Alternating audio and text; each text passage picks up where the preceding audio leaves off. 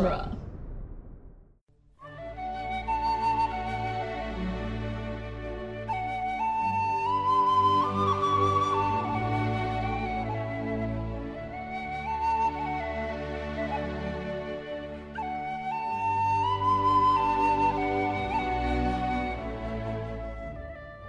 Hello and welcome to Lord of the Rings Minute, the daily podcast where we analyze the movie The Two Towers, one ladle of gruel at a time. I'm Cassandra Fredrickson. I'm Norman Mitchell. What? And today we'll be talking about minute 88, which starts with Theoden crying, Still. still, and ends with Gandalf saying, This is but a taste of the the horror Sauron Terror. terror. This is but a taste of the terror Sauron will unleash, all the more potent. Dot dot dot. He's giving Theoden counsel. So he sits on his throne. He's so his- smug about it, though. He really is. I don't like smug counsel Gandalf. I like awkward can- counsel Gandalf, like patting him with his staff from like five feet away. I don't know. Pat, there, there, pat, pat. Just the, the top of his staff. Yeah. Ever so, ever so lightly. Or a little telekinetic pat. Force pat. Yeah. Just, it's okay. there, there. Why is a ghost giving me comfort? He conjures up like a disembodied hand. It's just like, oh god. Why would you do that? And then it's Thing. That's the birth of Thing. then he lives for thousands upon thousands of years. He has witnessed many untold horrors in his life. The rise and fall of countless civilizations. the world has changed. He was there when the Westfold fell.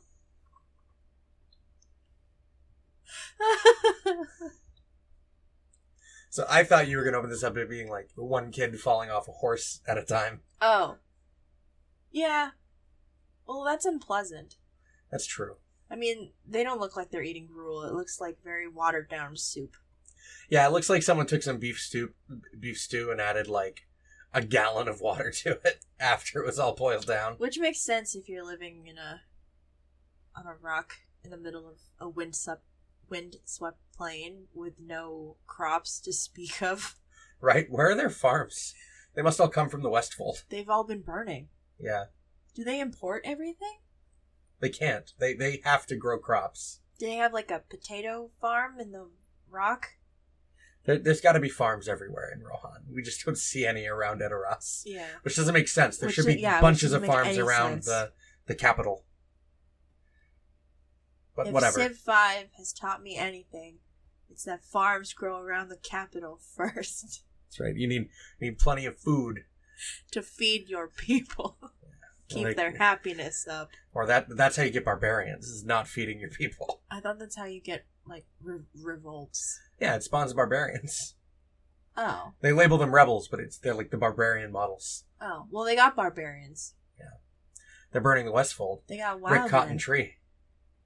What does that mean? Everything, I guess. Hmm. Okay. Anyone's trying to, to comfort this little girl. Where's Mama? Shh. Puts a blanket on her.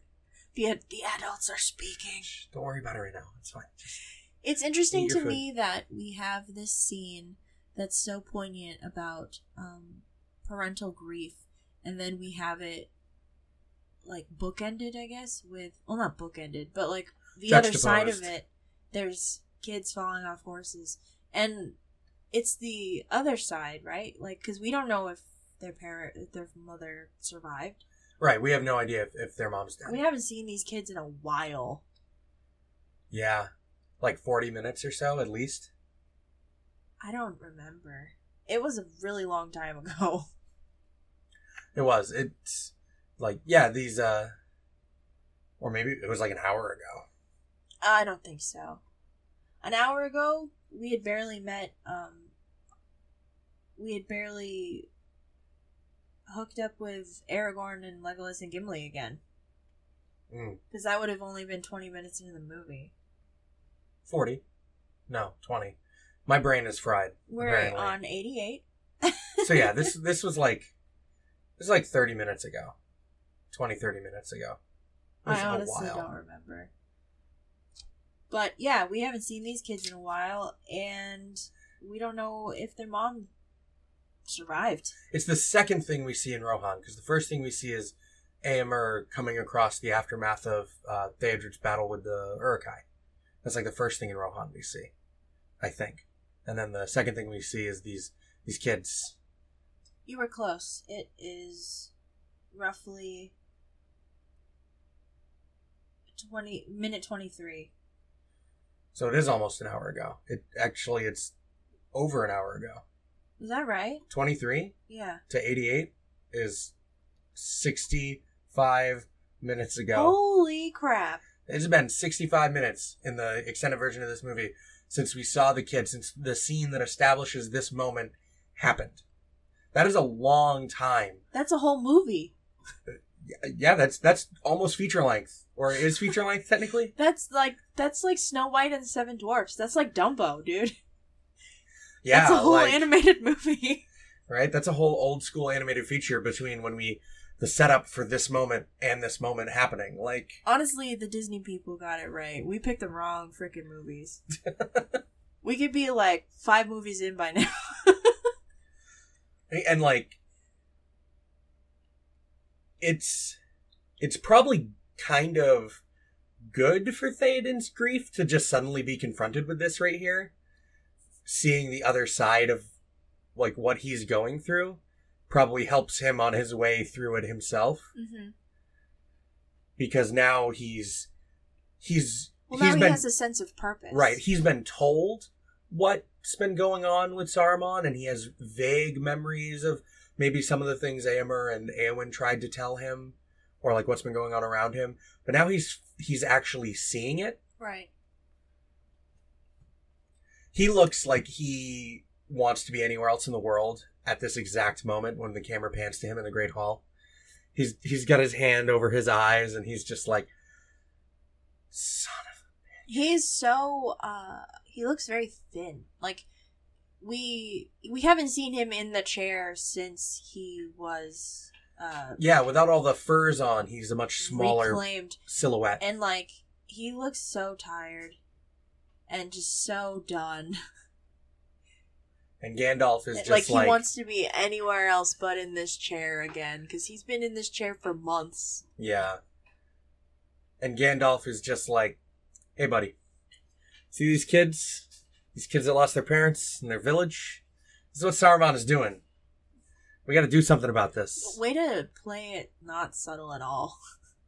That's exactly what. Yeah, Gandalf is not playing this subtle anyway. Really, he's just like, look at what Saruman has caused. Look at this. Isn't it terrible? He's pointing at these two kids, and Do he's something just like, about it. this is a taste. This what- is but a taste. This is but a taste. Um, I don't. I do not like smug counsel Gandalf because he like he's just like, I know what I'm talking about. Listen to me. he's not mincing any words, which is He's not giving counsel, he's giving orders. right. He's just like, hey, this sucks. Do something about it. But he sounds to me, the delivery sounds so like, haha, I told you so. You know what I mean? Well, like, for some, I mean, it helps give Gandalf a feeling of like urgency or like what he's doing, a sense of urgency by the fact that he seems so like focused and rushed and hurried in like trying to get things done. Yeah. It it kind of helps lend a sense of urgency to a movie that doesn't have as much of a sense of urgency as say Return of the King really does But or the way that Fellowship feels. Instead of like giving a character a sense of urgency, give your movie a sense of urgency. Mm. Have these kids not show up an hour later. I mean, that's the extended. That's the extended. Yeah. Um, and I, I'm pretty sure I, I'd have to double check, but I'm pretty sure that this movie has the most total minutes added in in the extended. But it, but Return of the King is just a way longer movie. Right. But I'm pretty sure this one has the most, the most added minutes out of the three extendeds. So there's a there's just a lot of extra stuff in this movie. Right. Some of it's great, Some of it's great. some of it's not so much. We just talked about a great addition to this extended scene. right? Uh, out of all the extended, out of all the scenes that were cut that are back on this extended version of the DVD. Like that that funeral scene is the one the most that I'm just like, why couldn't this have stayed? it just feels so important to the character that aside from Frodo and Bilbo's story feels the most important to the narrative you're telling In what way? because he's the leader of the people that they're trying to get moving in this movie. Right. So You're just saying that because Theoden's your fave. he is my fave. He, it's true. But in, in a lot of outside of your main cast, he's like the most important character that's introduced in this movie Mm-hmm. because he's the one that leads Rohan to war in movie 3 allowing the peoples of Middle Earth to win the fight of Pelennor Fields. Hmm. Like so anything that focuses on Theoden uh, and builds him, especially knowing that he dies, spoilers, oh my Uh, god, what? I'm just kidding. like God, can you imagine? I think is a credit to the overall narrative of this trilogy. Mm. So it, when a scene like that just feels so important to the character who everything about the narrative outside of what Frodo and Sam is doing is kind of built around getting Theoden to act. Right. Like the the movie is built around getting Theoden to do something. Everything about the narrative of this movie that isn't about Frodo and Sam is let's get Theoden off his throne and leading his people. Right. That's the whole point. So anything that contributes to his character feels weird to have cut. But I mean, it's like I was saying earlier. That's that sort of thing is always the first thing cut. I know. And it sucks. Like, is it essential to the plot? Uh, well, no, but it's essential to this character, perhaps. But we can also You can infer that such you a can, scene You happened. can glean that information from the scene around the the the crying scene. Right. You don't necessarily need to see the funeral. The aftermath tells you what you need to know. Right. So, yeah, I do understand why it was cut. I just think it makes the crying scene all the more impactful. Yeah. To have seen his his son laid to rest. Right. And then we it it, it does actually I, I do think that this is the right time to bring these these kids back into the movie. They're like this just felt like the right point to do it. Like you you a, a child was just buried and now you have two more children show up mm-hmm. like as the tomb is closed like right after the tomb is closed on a on a child two more children show up ostensibly missing a, a family a parent Right. like this that there's a certain narrative ebb and flow to that that is good Well, I mean, like he just buried his his biological child, but these are children of Rohan, and he's also like their protector. right So now he has a sense of purpose. Yeah. And like we're gonna have a bunch of stuff to talk about with like Theoden and Aragorn and stuff tomorrow. So I want to talk about Gandalf because Gandalf does is doing something in this scene that is something that I wasn't really cognizant cognizant of without it being pointed out, but is really interesting. Uh, Bernard Hill talks about how across this scene of like Gandalf giving counsel, there's a moment where he gives Gandalf, and it actually happens tomorrow, but where he gives Gandalf a really like sideways glance. And we're supposed to feel in this moment, the way that Bernard Hill wanted to play it, uh, with Gandalf giving him counsel, that Theoden is just worried that Gandalf's going to be another Wormtongue. Mm. And that's something that I wouldn't really have like thought of without the actor telling me about what his performance is, is That- doing. That makes sense because especially if because I'm sure that Saruman up until recently, you know, Saruman was just like he was scheming. He was so he to get the ear of the king. I'm sure Wormtongue was welcomed at first if he was, you know, instructed to or like came from Saruman. Right. Well, Wor- Wormtongue is a citizen of Rohan. Okay. That that's like a that's a known thing. He's from there. Right, I forgot. So was he just like Saruman's like apprentice? Was it just like a wizard's apprentice kind of thing, or uh, just someone Did that he Saruman just like saw. I think he's just someone that Saruman saw as corruptible. Did he just sign like a dark bargain? Well, like one of the things about the well, one of the things about the Maiar is that they are in some ways like muses. Like they can bring out they can bring out things in people, Right. And they can influence people, and they can see what's in people. So like Saruman, with his Palantir Mhm. or Palantir, was probably looking around Rohan and was just like, "This guy looks like a little weasel I can use." oh my god. This Hama guy, no, he's too loyal. This Gamling guy, uh, a little too bloodthirsty. How about this worm tongue Oh, guy? I thought you were gonna say stupid. No, no.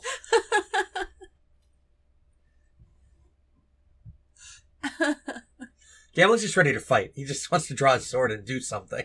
do you think? Do you think Gamling has a flight instinct? Is it all fight? Yeah, Gamling's all fight. like that's that's com- that that's Gamling's instinct is all fight. Hama is the level-headed one of the two of like the pair of guys. Like, well, they need a third one to round out the crew. well, it's probably Amber. But he's not all flight. No, that's true. That's That's Wormtongue. Wormtongue. Wormtongue's all flight. Like those are those are the three closest guys to Theoden, right? Outside of like his family are like his two royal guards and his counselor. So there's just like Hama's the level headed guy and, and Gamling's all fight and worm tongue's all flight. Oh like Oh my god. That's so funny. and Ham Hama doesn't know what to do with e- either of them. It's just like, hold on, guy, hold on, hold on.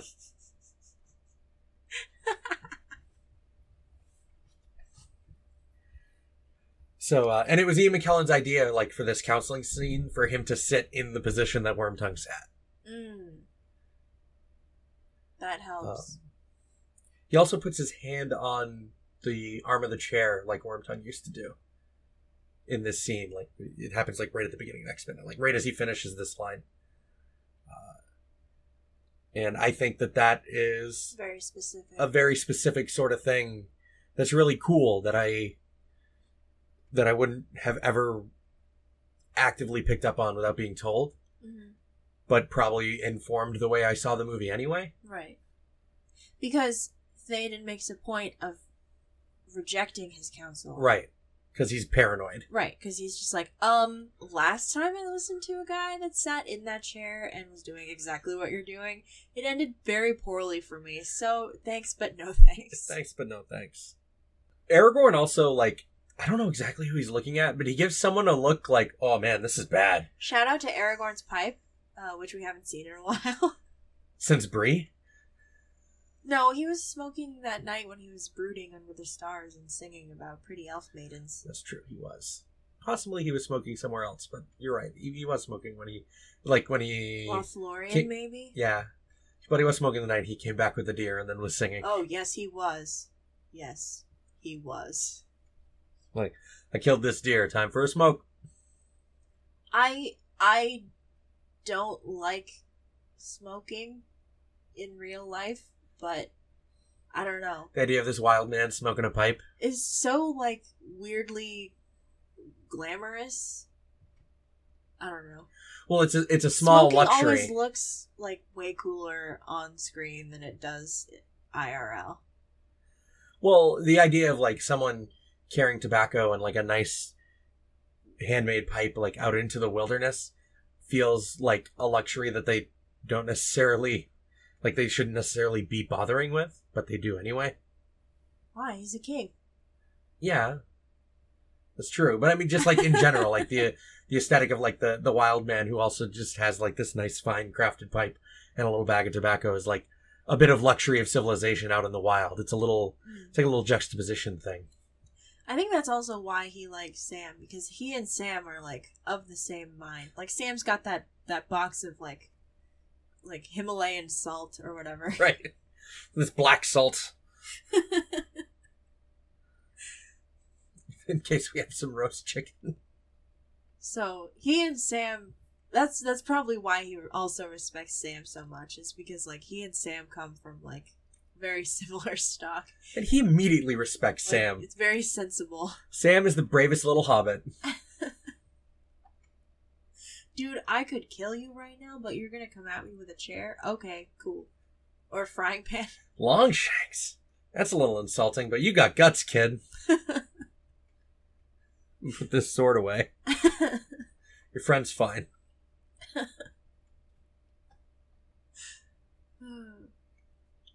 That's funny. You get to see Theoden's chair in like full light.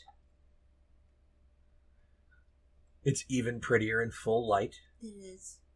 Very pretty chair.